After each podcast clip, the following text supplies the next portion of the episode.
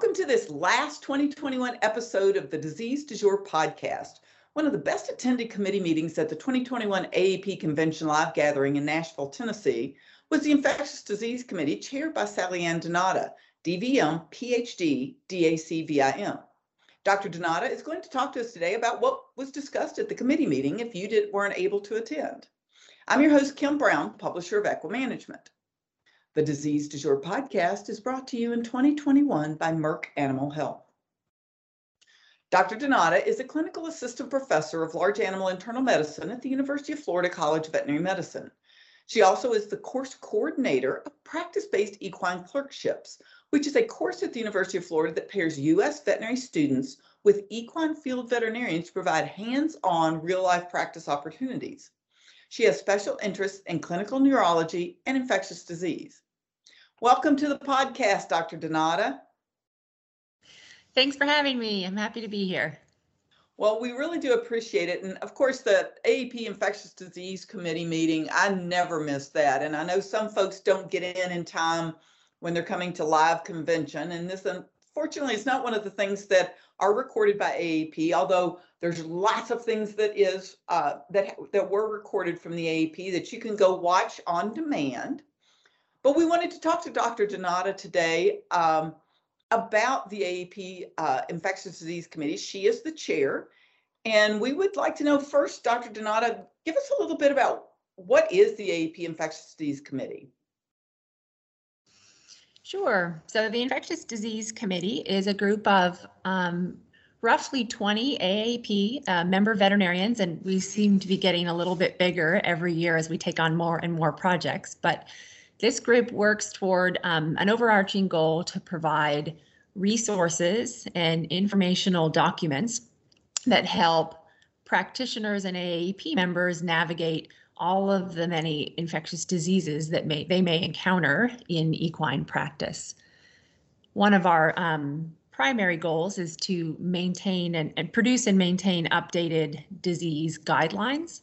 And these are individual documents that A A P members can access online or via the A A E P app that provide up-to-date information about the disease, how to prevent it, how to diagnose it, how to treat it, um, whether or not any regulatory action is required, and all of that's very specific to the disease at hand. But essentially, we want practitioners, as they are going from call to call, to have access to the most up-to-date and accurate information about infectious disease, um, either through their phone or through their laptop um, computers. And those diseases can be very common in practice, such as uh, preventive and treatment strategies for, say, strangles, which is endemic here in the country, but is always a headache um, whenever you have an outbreak or an individual case. Or, um, and we also try to provide information about some of the more what we call the zebra diseases, so foreign animal diseases that someone may practice for decades and never see, but it's really important to make sure that people are aware of that disease and can recognize it if they ever do cross paths with an infected horse, particularly one that may be um, a new import to this country. There are certainly diseases that we want to make sure that we have an active role in keeping them out of our country. Well, I know these documents are very well used by A A P member veterinarians, but again, if you would like information on these diseases, you can find them on the A A P dot org website or on the A A P app. Is that correct? Yeah, absolutely. Great. And how would someone become involved in the Infectious Disease Committee for the A A P? Right. So all A A P members have the opportunity to um, show their interest for many of the any of the A A P committees through the A A E P volunteer interest form. And there are emails that go out periodically throughout the year just to remind folks to click here, put your profile in, and then you can um, actually just check the boxes for the various committees that you might be interested in serving on or, or knowing more about. And there's there's wealth, there's a welfare committee, um, a wellness committee, there's the racing committee, performance horses. Um, there's a lot of really great uh, interest-focused groups. And uh, the Infectious Disease Committee tends to be made up of, um, we have a, a really good mix of backgrounds in our in our membership. So we have certainly many um, internal medicine uh, boarded specialists, because infectious disease is, a, is certainly a big part of internal medicine practice. But we also have um, we have a couple. Well, we have one surgeon, Doctor Nat White, who serves as our to our token surgeon right now, and then he also heads up the Equine Disease Communication Center, or the E D C C, which is a separate um, organization that we work really closely with to provide and share resources back and forth. Um, many people are aware that the E D C C serves as a reporting central for infectious disease um, here in Canada um, and throughout everywhere throughout this country. And those um, disease reports are then disseminated um, back to the membership or back to the listservs, and these might be veterinarians, um, regulatory folks, as well as horse owners, so that people can be aware of what diseases are active in their regions, um, and certainly outbreak uh, reports is a really important part of the E D C C. For example, this spring, many people are aware of the um, equine herpes virus myeloencephalopathy outbreaks that uh, certainly were happening over in Europe, and we were watching very closely what was what was happening in the wake of that Valencia um, centered outbreak. But we also had a smattering of neurologic herpes here in the United States, and um, certainly social media and the rumor mill can disseminate information that is not always totally accurate, but it gets disseminated very rapidly. And so the I D C and the E D C C, to remember to get all my acronyms right here, um, work together really daily um, throughout the spring to make sure that we were putting out um, sort of news reports and status updates that really reflected what was, that were accurate reflections of what was happening on those facilities, at those shows, and trying to get um, ahead of uh, misinformation and make sure that our memberships were pro were provided with um, accurate counts of how many cases we actually had here in the U S um, and how many uh, areas were actually affected. So accurate information is probably one of the most important, one of the most important goals of both the I D C and the E D C C. And I know Doctor White did give a, a year-long report of what was going on with the E D C C reports and let everyone kind of see an overarching view of what went on during the year.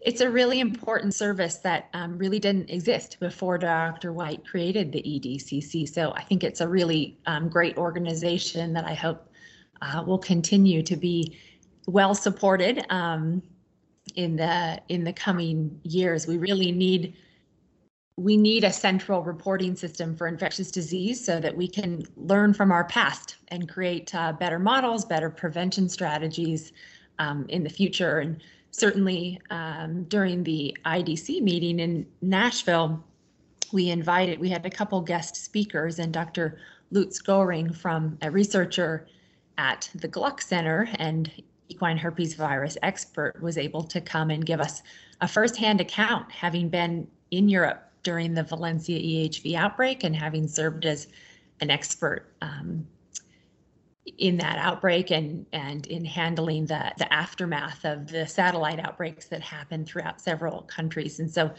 hearing his first hand account of what happened and certainly what was learned in the aftermath of that really gives us on the I D C um, some some good fuel for what can we do to perhaps prevent that from happening here in the U S, and focusing on some of these really big venues that may have thousands of horses moving on and off um, is a really important area for us to focus, because we know now through more than one E H M outbreak, when there is a suspected case or when horses start developing fevers, there is a strong and sometimes really uncontrolled tendency for folks to pack their horses up and leave. And well, that's a I can understand where that desire to get your horses safely home.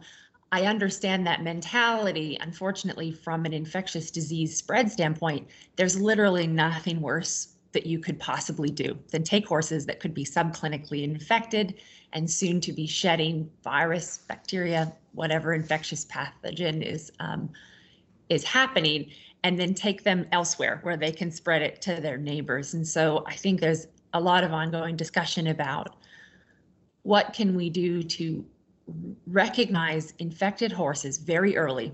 And, and usually that's with very early fever detection. Certainly the biothermal um, temperature chips, I think, are going to be very powerful in this respect. And, and having uh, horses microchipped such that we can scan them and, and detect those temperatures or those fevers before horses are actually shedding um, virus or, or bacteria, get them out of the population. I think that's the first important step, and then trying to strategize ways that we can work with horse owners um, to have their buy-in, to recognize that removing their horse um, off the property and taking them home in an effort to keep them away from the epicenter uh, may not be, from a biosecurity standpoint, the smartest decision.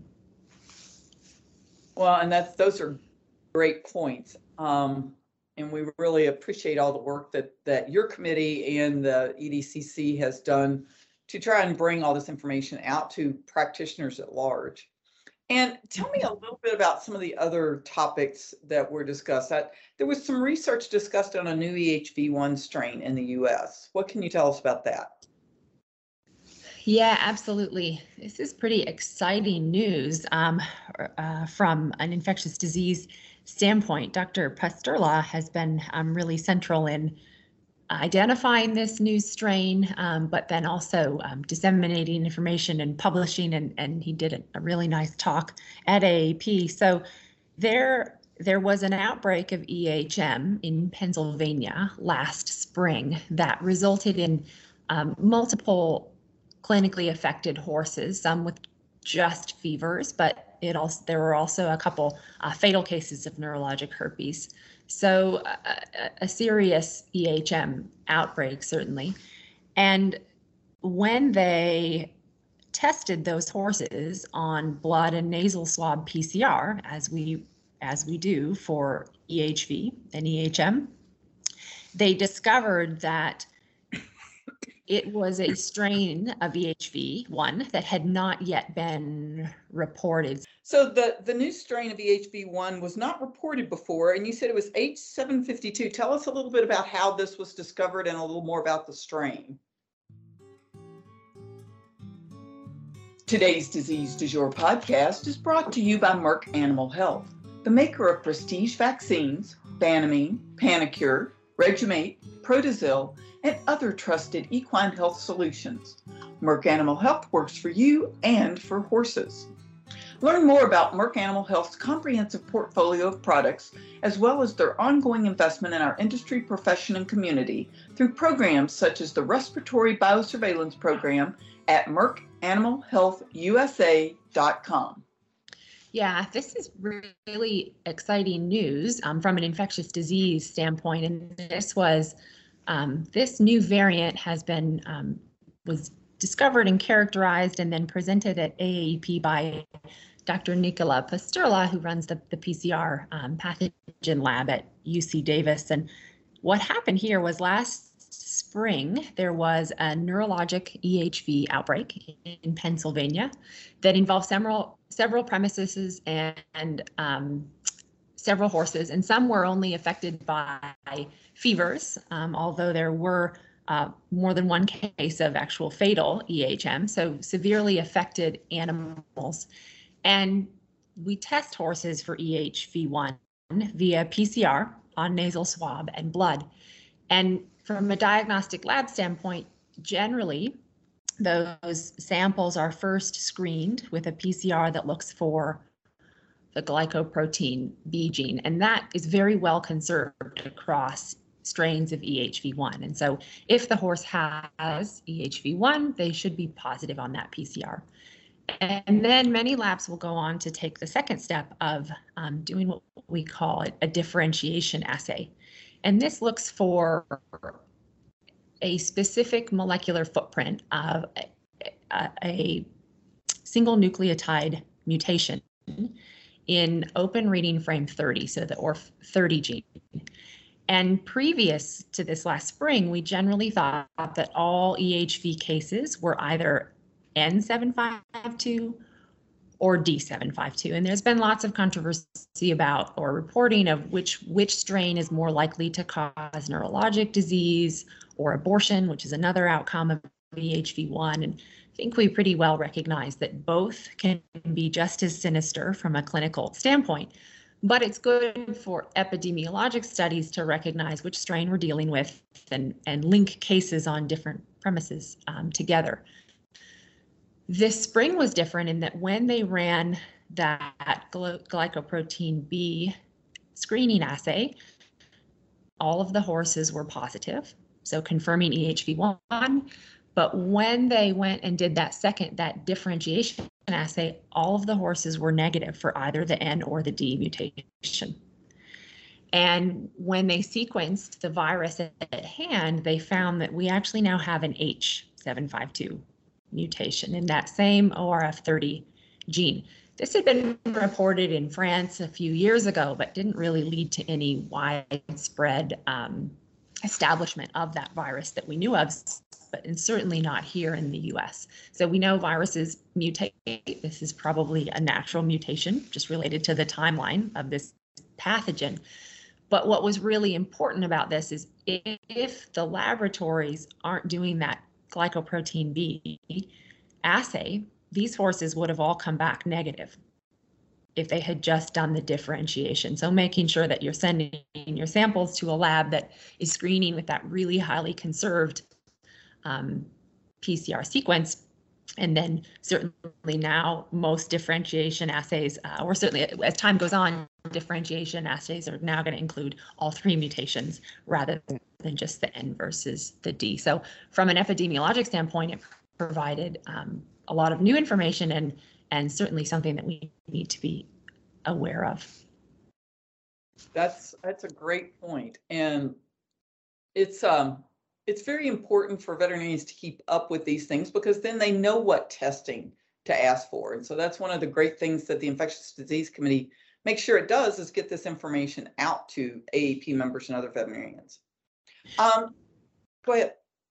Yeah, we, we certainly, how to diagnose um, diseases is certainly one of the one of the most important parts of the resources and the guidelines that we create. And um, certainly there are commercial tests out there that may or may not be validated um, and may be available through sources outside of um, accredited laboratories. And so we really, we pair with our expert authors, which to your to your question earlier about how people can get involved, in addition to serving as a member of the committee, many of our disease guidelines are actually authored by experts in their respective field. So we reach out to experts of um, certain diseases. Certainly we know that people sometimes dedicate their entire career to one very specific disease, and we try to pair with those um, expert authors and have them actually author our guidelines and then um, provide all of the most accurate information, many of which comes from, a lot of times comes from their own labs and their own research projects. So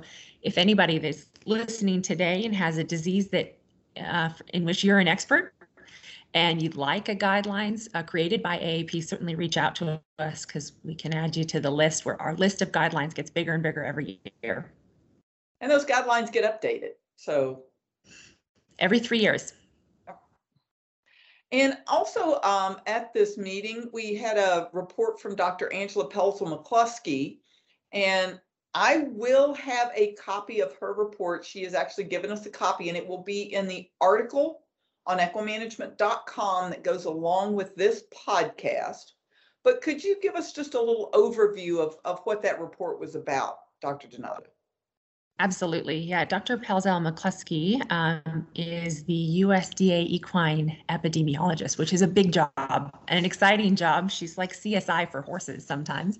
And we certainly, in addition to internists and practitioners um, on the committee, we try to bring in folks that are involved in regulatory medicine because they really provide us a lot of feedback about um, how they're working with the government to create ordinances and regulations to help keep horses that are here safe and certainly um, help keep horses that are coming to this country safe And so we always appreciate um, all of our regulatory veterinarians and their input. Angela has um, the job of keeping track of new disease trends and ongoing dis- infectious diseases across this country. And every year she generates a report of what's happening and where. We know that certain diseases have um, years of high prevalence that may come and go. Vesicular st- stomatitis is certainly one where we may have a year where we have a multi-state outbreak. Um, lots of regulatory veterinary effort to try to get those outbreaks out of, under control. And then we might have years that have very little activity at all. And two of the um, emerging disease trends that she has discussed, that she discussed this year at the I D C are um, the really pretty rampant transmission of equine pyroplasmosis and equine infectious anemia, both of which are getting spread iatrogenically. Um, by folks that are working on these infected horses. And so um, pyroplasmosis is a is a bloodborne protozoan parasite that is naturally spread by ticks. And equine infectious anemia is a virus uh, spread by vi- biting insects. When allowed to spread only by these natural vector-based methods, these diseases both thankfully remain very rare and really only um, centralized as sporadic cases when the vector, when and where those vectors are active. However, because they're both blood-borne pathogens, they have the ability to be spread iatrogenically through needle sharing, blood products, um, and and anything that involves sharing of of of blood between one horse and the next. And so they, Angela and her team, have discovered really an alarmingly high rate of transmission of sometimes both of these diseases in the same horse in, in areas where um, what we call bush track racing is happening. So this is unsanctioned racing of quarter horses, thoroughbreds, standardbreds, um, and horses are getting given medication via shared needles. There is an element of um, blood doping happening on these um, on these sites. So horses being given packed red cells or blood products from one horse to the next, and it's essentially a, a, a very efficient method for transmission of these diseases. And so, both of these diseases, which we tend to think are under control in the general population, or we'd like to think that. Um, are really being um, propagated in these populations. And these horses are traveling under the radar from one racetrack to the next. They're being sold. And so they serve as essentially a population of horses that could infect the horses in the rest of the country. So getting a, a handle on how these diseases are being spread and then trying to mitigate it right at this at the source is really important and something that Doctor Pelzel-McCluskey has worked a lot on.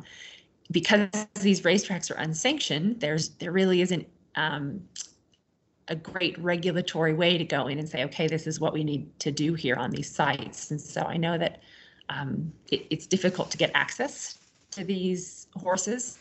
And once the horses have been diagnosed, it's, it's actually pretty difficult to keep them quarantined.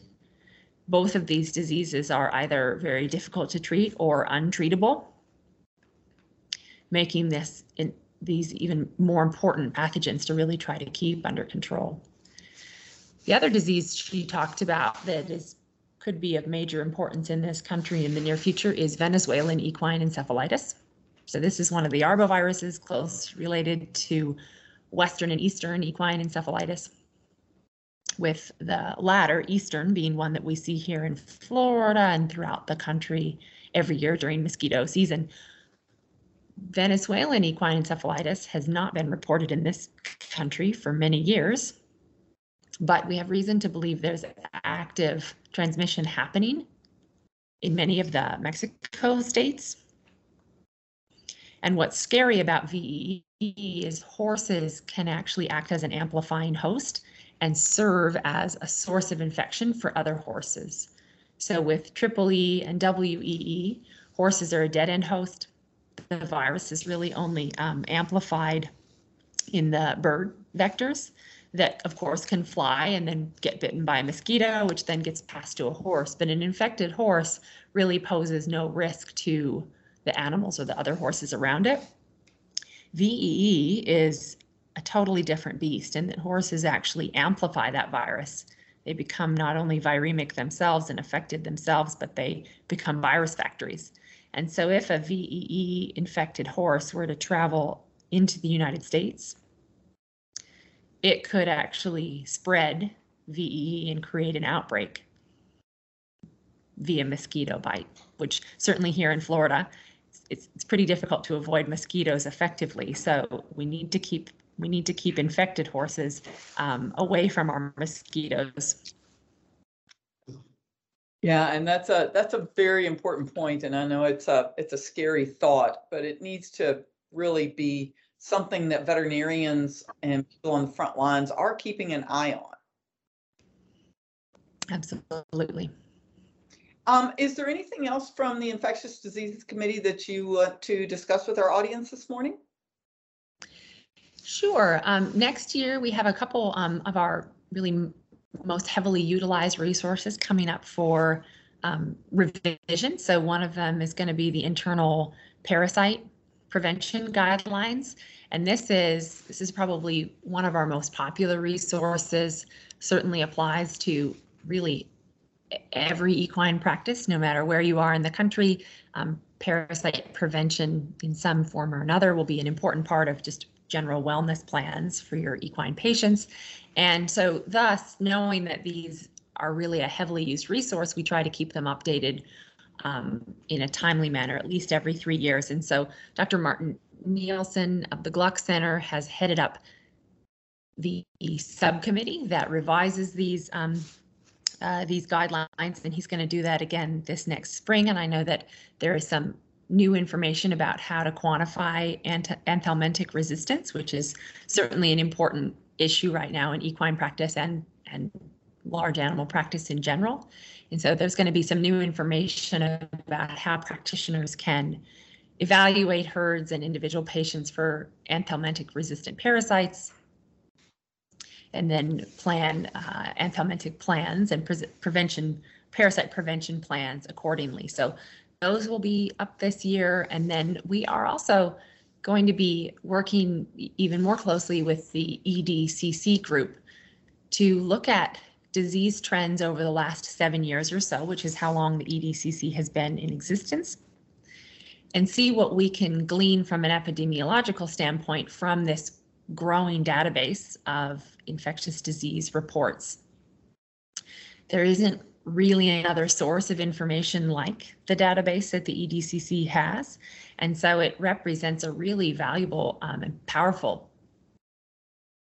source of information for us to learn about what diseases are really truly affecting equine populations in this country, um, and are they increasing, are they decreasing, are they moving? Certainly we know that there are diseases that are spreading one way or the other geographically, and so being able to tell practitioners and A A P members out there this is coming your way um, can help us better uh, plan mitigation and prevention strategies for a variety of different pathogens. Well, great. Um, Doctor DeNotta, I want to thank you so much for joining me on this episode of Disease Du Jour. And we want to thank all of our listeners for joining us today, and a special thanks to our twenty twenty-one sponsor, Merck Animal Health. And we're happy to let you know that Merck Animal Health is going to sponsor Disease Du Jour podcast again in twenty twenty-two. We really appreciate their uh, sponsorship. And this year in twenty-one, we focused several episodes, quite a few, on topics that were pertinent to veterinarians in the field. Next year, we're going to have a number of topics geared toward those veterinarians who are early in their careers. Now, make sure we'll have plenty of great tips and information for practitioners, no matter your age or stage. But I know, Doctor DeNotta, you are actually uh, involved with an A A E P new practitioner meeting for twenty twenty-two. Can you tell us a little about that? You betcha. This is going to be a great meeting. Um, this is a symposium for A A P members less than five years out of veterinary school, and it's going to be over a weekend in February, February nineteenth and twentieth, and this is an A A E P uh, hosted C E event that will be held at the University of Florida. And the topic, the topics that we've chosen for this particular C E event are really focused on what are the most important skill sets to practitioners in those first five years. And so we have certainly online or uh, hands-on uh, skills labs, including um, ultrasound, ophthalmology, but we also have a variety of business and um, kind of interpersonal collaborative topics, wellness topics to help folks um, also navigate some of the stresses of having maybe their own practice or working in, you know, large collaborative practices while they develop some of those core medical skill sets. So I think that we are looking at around sixty practitioners, so it'll be a nice, um, relatively small group. Registration is open right now for people to go ahead and and sign up, and it will be taught by faculty from around the country. So some uh, U F people, certainly some Florida veterinarians from our surrounding practices, but we're actually bringing in um, specialists from around the country so that people can not only get a good breadth of education, but um, really develop a sense of collegiality and network with um, equine vets from all over this country.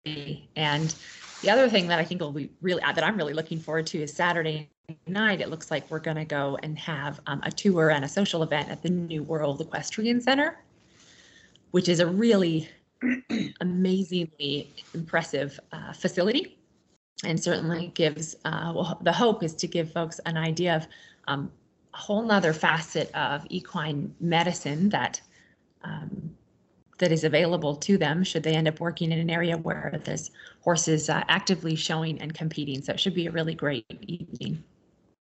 And is there any way, if those sixty spots, I'm assuming, are going to fill up pretty darn quick, is there any way to get any of this information if you can't attend live? Or is this something you're going to repeat in the future? I think the goal really is to have folks here in person. So I, I don't believe we have an online or on-demand um, option right at the moment. Of course, that could change. Things are changing all the time. But part of the goals of this symposium is to get people together so that they can meet their colleagues um, and develop a real network and, and, and sense of community that often builds over years and years of equine practice. If we can speed that up a little bit and get people in contact with other equine veterinarians in those first few years, I think it's good. It's a win-win for everybody. That is, and that's so that's one of those things that you can go to the A A P website if you're interested in this and you're in your first five years of practice and find out more about it. So what that I'm, I'll be interested in talking to you perhaps after this and seeing what maybe the takeaways were, Doctor DeNotta. Absolutely. I think it's going to be a great meeting. I think so, too. So anyway, we invite uh, everyone to listen to previous episodes of Disease Du Jour, and we have discussed a lot of specific disease topics over the years. We've had Doctor Nat White on to talk about the E D C C and how veterinarians can get involved and use it. So uh, please make sure and go back and listen to previous episodes on iTunes, SoundCloud, Stitcher, wherever you like to listen to your podcasts will be on there, Disease Du Jour. And if you have questions or suggestions, you can send me an email at k brown at equine network dot com. And Doctor DeNotta, is there anything else that you would like to add today? I think that's everything. Have a great holiday. Okay, well, thank you very much. Disease Du Jour is a production of the Equine Podcast Network, an entity of the Equine Network, L L C.